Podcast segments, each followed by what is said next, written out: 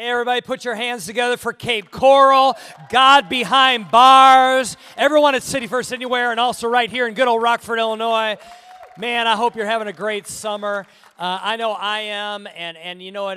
Jen and I are just praying that your summer is one that is full of blessing and rest, and, and maybe some family and friends, and a few hot dogs and cookouts every once in a while, right? Well, listen, we're in this series that we are focusing on the Old Testament book of Proverbs. Another nickname of the book of Proverbs is the book of wisdom. Now, if you're here for the very first time, the book of wisdom or Proverbs was written by a man by the name of Solomon. He was a king in Israel that lived thousands of years ago. And during his lifetime, at that era of, of history, he was the wisest person to ever walk the face of the earth. That God actually said that he was the wisest and gave him wisdom. So, why is wisdom important? Why are we diving into this book? Well, this is the reason why. You make your decisions, and your decisions make you, all right? Turn the person next to you and say, Amen. All right? God wants our lives to not only be saved, but successful. Do you hear that? So it says in the book of Proverbs, chapter 4, the beginning of wisdom is this get wisdom. so, in other words, if you want to become wise, you got to get after it. You got to go after it. You got to chase it down. It will not strike you like lightning, all right? Goes on to say, though it costs you all you have, get understanding. So there's some mega themes we've been talking about and we're going to talk about in this series.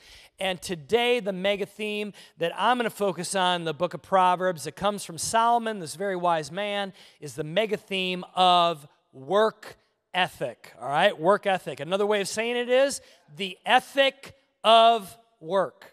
The ethic of work. Now, you know what? What is the ethic of work? It is a belief in the moral value of work. In other words, work has a moral value for you and I. And it's always interesting, ladies and gentlemen, always interesting to preach an inspiring message on work. So today I'm going to need you to be with me because here's the reason why. I'm going to say things and we're going to talk about work. And I know some of you right now are automatically thinking to yourself, I don't like work. I don't like where I work. I don't like the people I work with, all right? Many people consider work a four letter word, and it is. But my point is is this all right? It isn't the four letter word you think it is, all right? In fact, uh, like many of you might say, I just, I just don't even like where I work, and, and, and I can't wait to get to, to Friday. I just want to, I live for the weekend. There are millions of Americans that live for the weekend, you could say. And I would say, yeah, you may not be in the job that you love, but that's different from loving to do work. I'm going to differentiate that. You know, you may not be in your forever job right now or your forever career. You may want to switch that at some point. But that's separate from what I'm talking about today. Today, I'm talking about actually working and having a love to do labor, all right? And, and so at the end of the day, it is my prayer that you have an exciting outlook on the idea of work. It's kind of like this attitude right here, right? Hi ho, hi ho, it's off to work we go, all right? In fact, uh, turn the person next to you and say, I'm excited about work. Now turn to the other person and say, I might have lied a little. okay, Solomon has a lot to say in this book about a work ethic. And many times he explains what happens if we don't work as people and we become lazy. And I'm just going to give you a heads up. He's pretty unedited here. This is what he says in Proverbs chapter 6, verses 6 through 11. He says, Take a lesson from the ants, you lazy bones. wow, all right, he's coming out of the gates. All right, he's coming out.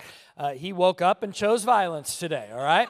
So here's the thing you lazy bones, learn from their ways and become wise. Though they have no prince or governor or ruler to make them work, they labor hard all summer gathering food for the winter.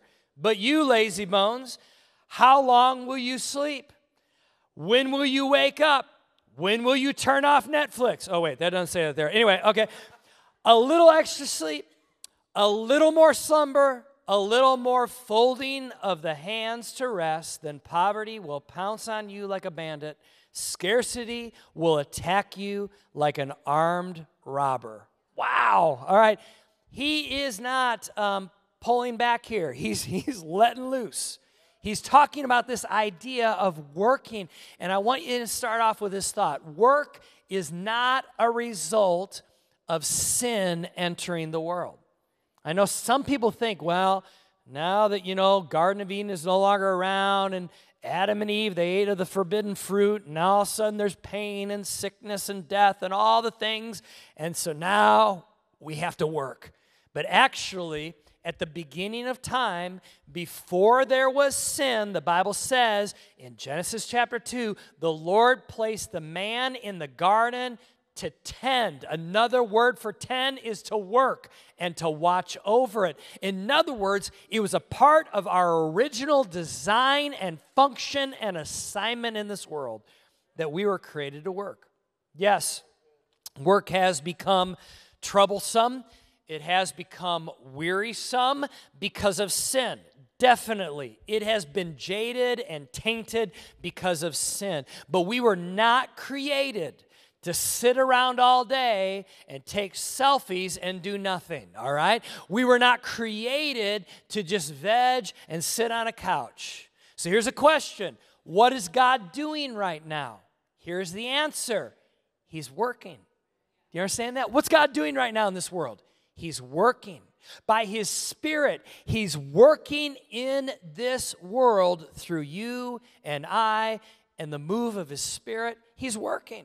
And if we're made in the image of God, our God is proactive, He is strategic, and He is working. In fact, God is the best steward of all. Therefore, He gives blessing and resource to those who are also responsible. Do you hear that?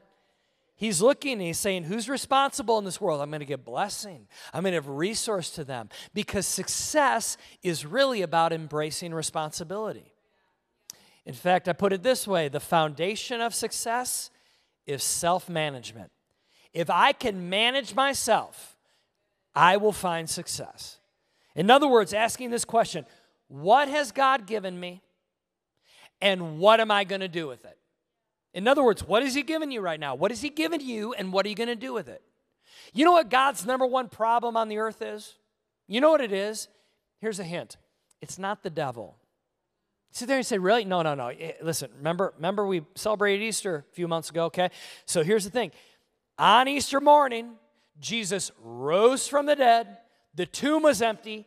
We say this all the time, and it's referenced in the Bible. He conquered death hell and the grave. He's not scared of the devil. He's not worried about what the devil is doing. He's not biting his fingernails because the devil is at work. No, no, no. He has conquered the devil. He doesn't even, he doesn't care. In other words, in the sense of the enemy is scheming and doing all these things, God is so much more powerful.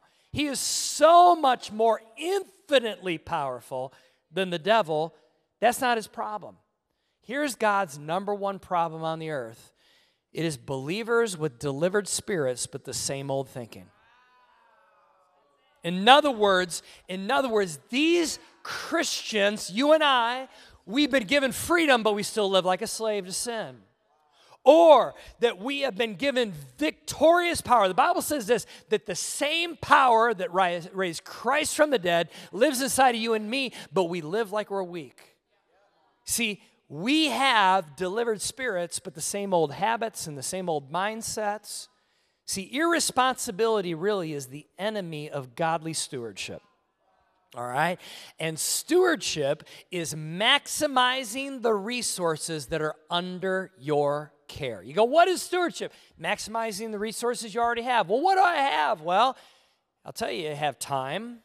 We all have time. By, by the way, that's a level playing field Doesn't matter who you are, how old you are, where you grew up, or where you live, you have the same amount of time as the person sitting next to you, the same amount of time as Elon Musk, the same amount of time as the President of the United States, the same amount of time as Abraham Lincoln had, the same amount of time as you, fill in the blank. There, no one has advantage here. We all have the same amount of time, right? What else is a resource? Your talents. How about your money? Your stuff, whatever you own, your attention, your relationships, your influence, all of these things you must steward and I must steward. And I'll tell you what, the spirit of responsibility, in other words, being a responsible person, always attracts the blessing of God. So when you take all those resources, you say, I'm going to take my time, my resources, my influence, my relationships, the stuff I own, the money I have. When I am a good steward of these things, guess what that does? It's like a magnet and it attracts the blessing of God. And in our culture, we're telling everybody, dream big dreams and go out and achieve those dreams. But here's the thing dreams and goals are useless without work and consistent effort. Dreams are like farming. I always say this dreams are like farming. It's kind of like God looks at us and we dream. God, I'm dreaming big dreams for my life, for my career, for my marriage, for my legacy, for whatever, okay? Okay. So God says this is like farming. You go clear the ground, you then go till the ground, then you go plant the seed, Jeremy, then you make sure you pull the weeds when they grow. You water that seed, and then God says, and I will do the miracle of growth. You must do all of those things, and then I'll do the miracle of growth. So it's the same way as farming. We got to work. You got to work, work, work. Work, work, work, work. Okay, work, okay? We got to do it, all right? We got to work, and then God does the miracle of growth. I can't grow the seed. You can't grow the seed. But guess what we could do? We could protect the seed. We could water the seed. We could make sure the seed isn't choked out because of all the weeds, right? Dreams are just wishes without work.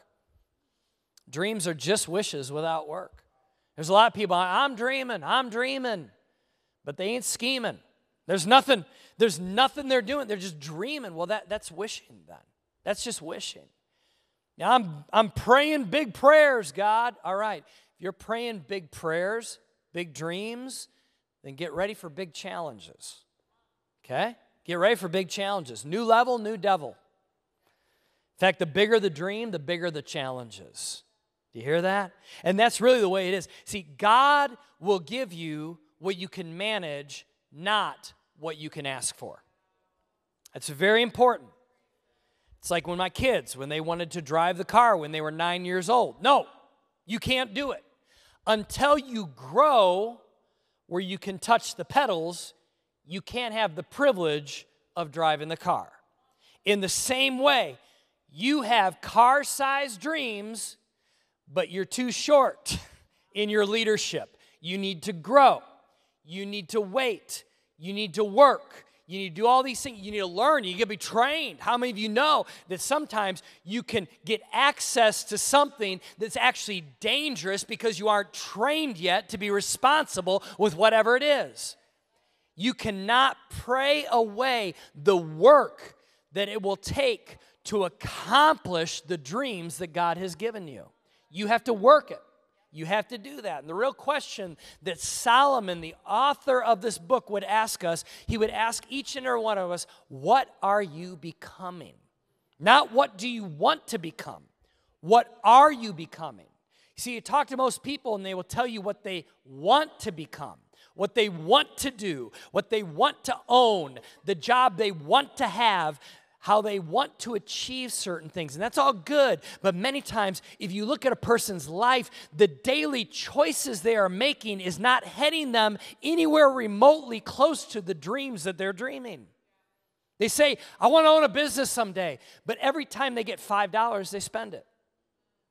Well, why would God allow you to run a $300,000 a year annual business if you can't handle 300 bucks? Right? See, the testing is now. It's like the testing of what you have before God can promote you to the next level of what you're dreaming for, He's asking you, how are you being a steward of what you already have? Some people say, I want to be a counselor someday, but they don't do their homework. Well, it's not heading them in the direction of their dreams. Or, or I want to be a great musician, but they never practice. Or I want to eat healthy, but they don't eat right.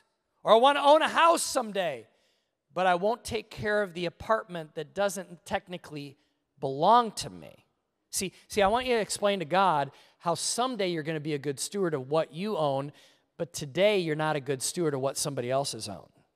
See, see, I don't know. Our, our God would say, be a good steward of what's not yours, and someday I'll give you something that is yours. Does that make sense? Or how about, how about, you know, like the story of the great violinist who, who I mean, you know, played this beautiful concert in this huge concert hall. And at the end of the concert, standing ovation, literally 2,000 people got to their feet and roared because it was so beautiful. After the concert, he went backstage, and, and, and one of uh, the, the ladies that had been in the crowd had a backstage pass to meet him. And, and, and she came up to him and said, Oh, I want you to know that was amazing. I would give my life to play like you. And the violinist turned back at her and said, looked at her and said this, Ma'am, that's exactly what I did. I gave my life. See, we want to be able to have the talent, but are we willing to give our life for it? Does that make sense? See, in life, I'm convinced that many times people are more enamored with the idea of dreaming than actually achieving and working the dream. See, they're enamored with this idea that, that they're going to become this rather than enamored with the idea of the grind to actually become what they are dreaming to become. Proverbs 10 talks about this, and again, I, I kind of warn you on this because Solomon is, is just, he's, he's going there. he says this in Proverbs 10 it says, Lazy people are soon poor, hard workers get rich. A wise youth harvests in the summer, but the one who sleeps during the harvest is a disgrace. I mean, like, again, smartest person to ever walk the face of the earth outside of Jesus. He's writing this and he's going, he's going, hey, listen, if you want to be wise, you work, you plan, you strategize, you do the grind, all right? Aren't you glad you came to church today? Turn to the person next to you and say, I, am glad I came, even though I know this is hard. All right, I, I'm glad I came, even though I know this is this is this is hard. Preacher's preaching today. Some of you are like, oh, Pastor Jerry, you're too hard on me right now. You don't know my upbringing, my family of origin. You don't know the circumstances that I'm living in. You don't know the opposition that I'm facing. You don't know the obstacles that are in front of me. And I would say this I'd say, you're right, I don't. And I don't even pretend to, all right? But I do know this I do know that God in you is bigger than your past, your present, and will give you the future that you and him are dreaming of all right i know that i know that in fact in fact i will tell you there will always there will always be a good reason why you can't you fill in the blank there's always going to be a reason why you can't do this or do that. There's always going to be an obstacle. There's always going to be a problem. There's always going to be a head game. There's always going to be insecurity. There's always going to be a lack of resource. There's always going to be a hurdle. Always. All right? In fact, in Proverbs 22, it says this A lazy person claims, There's a lion out there. If I go outside, I might get killed. What an interesting verse. I mean, seriously, I, I could picture Solomon is like sitting there and he's like going, How can I illustrate a lazy person having excuses? There's a lion out there. If I go out, I'm going to get killed. There's always going to be an excuse to step out of your comfort zone, to step out of whatever is safe. There's always going to be a reason. In other words, you're going to find an excuse. It says in Proverbs 26 lazy people consider themselves smarter than seven wise counselors. In other words, lazy people are like, no, no, I got this. I got it locked down and know what I'm doing. You know, I'm just going to sit here today and, you know, not do anything. But I know what I'm doing. I, you know, okay, this thing. If you want to be successful, ask successful people what they did and then change your life and do the same. Thomas Edison, you guys all know who he was, one of the greatest inventors literally in history, but definitely in America. He said this opportunity is missed by most people because it is dressed in overalls and it looks like work. And that's really true. I've discovered this. I've discovered that work can make you tired, but laziness can make you weary. I, have I've discovered that. And there's been times I've been lazy. Trust me. I mean, I'm not preaching at you because I got it all together. I'm telling you, I've had times where I've just been plain lazy and I've been weary. I've been weary. There's a different type of tiredness that comes from working hard versus a weariness that comes from wasting your life. Does that make sense?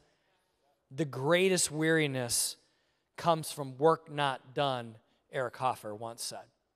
And I, I think that's very true. Life, life can be tiring from time to time, but it's exhausting when you're wasting your time, your talent, and resources. It says in Proverbs 12 24, Solomon says, hard work, or excuse me, work hard and become a leader. Be lazy and become a slave. Again, he's, he's not being very politically incorrect or politically correct here. I mean, he's kind of being politically incorrect, right? But he's telling it like it is. If you want to be a leader, then take on the responsibility of a leader even before you become a leader. In other words, own your zone. Own the zone you're in. Even if it's not the zone you want to live in for the rest of your life, you own that zone. You make it a place of blessing. You make it the best it can be. I used to say this all the time to the Leadership College back when it was called the Rockford Masters Commission. I used to tell them, I can tell the condition of your life by looking at the condition of the interior of your car. And they'd be like, What? And I'm like, Yeah, come on, let's go. Let's go in the parking lot. We literally, I go in the parking lot. I'm like, Bring your keys. And they'd be like, What? And I'd be like, Open up your car and I look at the inside. I'm not looking at like the actual physical car. I'm looking at what's in the inside. And I'm seeing bags of like McDonald's and, you know, Coke spilled over here. And I, I'm seeing all this. And I'm like, you know what? Can I tell you something? This right here, I guarantee you, if I were to look at this, I'm probably also going to the horizontal areas of your bedroom. It probably looks the same. I'm, I'm telling you, I can tell the condition of your life by looking at how you keep things so, you want a better car? You want a car that's not held together by Bondo and prayers and bubble gum? Okay, well, then you know what you got to do? You take care of the piece of junk you have. You get it, the, oil change, you make sure the air is in the tires, you put gas in it, you clean it, even though you're like going, man, some of these stains don't come out. All right, well, I'll tell you what, make it as clean as you can. You take care of what you have, you own your zone, and God will give you a better car someday. But if you treat it like junk, then guess what? God says, well, that's your level of stewardship. So therefore, I can't give you something better. And I know some of you are like going, oh man, now you're stepping on my toes. You don't understand. Okay, listen, listen, listen. People think that they will become more responsible when they're promoted to the next level, but they fail to understand that getting promoted to the next level means that you're responsible with where you're at. See, the responsibility you have right now is what gives you the promotion. You don't become responsible, you have to be responsible, and then it gives you the promotion. David Bly said this striving for success without hard work is like trying to harvest where you haven't planted. It's really, really good. So listen, own your zone now. Own your apartment, your house now. Own your work now. Own your educational process now, wherever you're at. If you're in school, if you're in a retirement age, then guess what? Own the zone you have right now. If you still have like breath, you have purpose. You've not been promoted to heaven yet. So guess what? There's a reason you're alive. Own your zone. Own your zone. Work, I believe, gives a person a sense of self worth and value in God. Do you understand that? Now, we're valuable to God regardless of what we do. Like, God loves us for who we are. So don't hear me as, you know, commingling work with our value. But my point is, is this is that we find our worth in Christ but when we work, we're living our truest self in Christ. In other words, there is value when you work hard, you accomplish something. There's a satisfaction when you lay your head on the pillow at night knowing you did something that day. Even if it was your Sabbath and it was resting. Well, you did something good that day because God commands us to rest too, okay? So my point is is this, you're not wasting your life. Because you can let life happen or you can partner with God to make life happen. There's either way you want to look at it. And it requires work to accomplish God's will for your life and also for other people. Um, in the book of Mark, there's a, a really, a really kind of neat, neat verse here. It says this it says, They went out, meaning the disciples, and preached everywhere while the Lord worked for them? No, the Lord worked with them. With them. So, in other words, when they went out to preach the gospel, when they went out to, to like go into great unknown territories and to talk about Jesus, the Bible said that the Lord worked with them. I think that word is very important. The Lord didn't do the work, and they didn't do the work by themselves they worked together. There was a partnership. God partnered with his people to accomplish his will. And he does the same in 2023. Right here in June, he does the exact same thing. He's going to partner with you to raise your kids, he's going to partner with you in your career, he's going to partner with you in your college work. He's going to partner with you as you are a steward of your money, your time, your resources, the stuff you have, okay? We have one life, ladies and gentlemen. You don't get a mulligan on this thing. One life, one life. We have to make it count. I want to end today with uh, just a brief story. I have no way of being able to tell the entire story of this man's life. I mentioned him earlier, Thomas Edison. For those of you that are in Cape Coral right now at our Cape Coral location in southwest Florida, you know Thomas Edison because right across the Caloosahatchee River, on the opposite side of the bridge from downtown Fort Myers, if you go down McGregor, you will run into Thomas Edison's winter home. Stories of Thomas Edison is that he would sometimes work for two days straight without sleeping. Like literally, he would just work, work, work, and then he'd crash. And he was kind of famous for taking naps. He would take naps kind of everywhere. In fact, in his laboratory, he would have a, a bed in the corner and, and he would work and he, he would get these great ideas sometimes at like two in the morning and, and then and he'd work through the night and then he'd have a nap or he'd sleep. And I mean, like, it was crazy. Imagine being married to this guy. I mean, right? And, uh, and he just loved inventing. He was curious about life In fact, he was awarded in his lifetime 2,332 patents, which would include things like the electric generator, the electric pen, fuel cell, storage battery, motion pictures, and of course, perfecting the incandescent light bulb. That's what he's known for, lights, right? But really, he did way more than that. 2,000 332 patents. That's the third most like registered patents of any American in all of America's history. This is what Thomas Edison said. Genius is 1% inspiration and 99% perspiration. So he would, he would attribute his genius, not that he had this brilliant mind, although we would probably argue that he was pretty intuitive and inquisitive and he was pretty bright. But even then, even then, he would say, It wasn't my mind, it was my work. In fact, do you know to be able to perfect the incandescent light bulb, he had over 1,000 experiments that ended up in failure before he invented the light bulb that we now know of today. 1,000 times. Like it was more than a thousand, actually. But 1,000 times he tried and failed, tried and failed, tried and failed. Most of us, after three, we'd be like, oh, I can't do it. And he was like, no. And he kept doing it and failing and kept doing it. There are multiple times, if you study his life, multiple times that he made fortune and lost it. and then made fortune again because he would, he would bet the farm on some of his inventions and they wouldn't work. And he'd go back to work and he'd build back up his wealth from nothing. At one point, he had over a hundred companies. Because of all his inventions, he'd start a company. I mean, at one point towards the end of his life, he ended up being pretty wealthy, but to get there, he lost his wealth and gained it back multiple times. This is the quote I want to leave you with with Thomas Edison. He said this If we did all the things we are capable of, we would literally astound ourselves. If we did all the things we are capable of, we would literally astound ourselves. I want to spiritualize that a moment.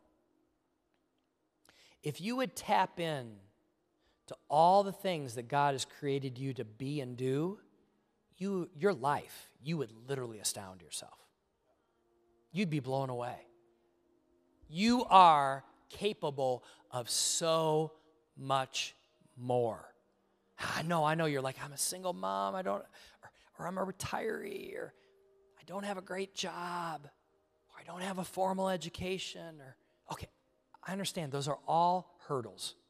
Those are all things that are pressing against you. Some of you might even say, I have a learning disability. I, I, I, I don't do good in school. Okay, I get that. Okay, I, I'm really not being insensitive.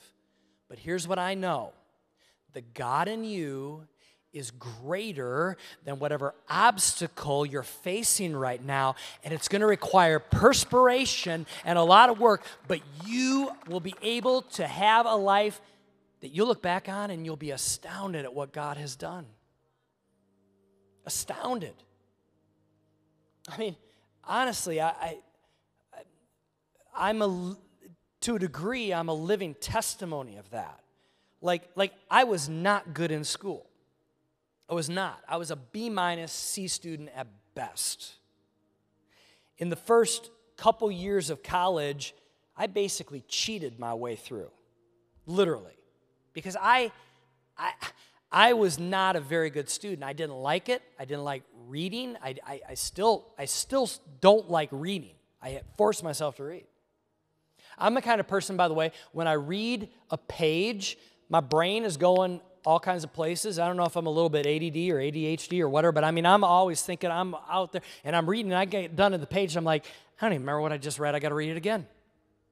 Okay? Some of you are like going, that's me. all right, that's me. Now, I just achieved a true doctorate. This isn't one of these kind of like honorary things or you mail in 20 bucks and you get a certificate, okay? Like, I've just spent the last five years in very intense study. Got my master's before that. And I will tell you that there are moments that I thought I couldn't do it, many moments. There were times that I wanted to quit. There are times that I, were, I was in my feelings, I was in my head, whatever. And here's the thing I watched how God blessed my willingness to work. And when I crossed that finish line back in beginning of May, I, will tell you what, that was one of the moments that I was, in a right way, the most proudest of. And, and it isn't because I'm like this bookworm, it comes easy for me. It's the exact opposite. It's really, really hard for me. You can do hard things. If I can do hard things, you can do hard things. We all can. You can do harder things than you think you can. It's going to require work, though. So, as we close today, my prayer is that you would love work. I'm not saying you love where you work, you love work. This is your one and only life. Make it count, steward it well, do great things for God, push past your boundaries, get out of your comfort zone face the music, do the hard things. And if you do that, you not only will see a life that God creates with you that you'll be astounded by, but you will help a lot of other people to have lift in their lives. Y'all hear that? Y'all hear that? Let me pray for you. Heavenly Father, thank you for work. Yeah, work has been polluted and jaded and tainted because of sin, but but the concept, the core concept, is that we are workers, that we tend the garden that you have given to us. So, God, I pray, help us to be people of responsibility. Help us to be people of perspiration. Help us, most of all, to be people that partner with you. Because at the end of the day, we'll do all the things, but you got to grow the seed. God, we want to work with you because we want our lives to count. We love you in Jesus' name. And everybody said, Amen. Come on, put your hands together, all right?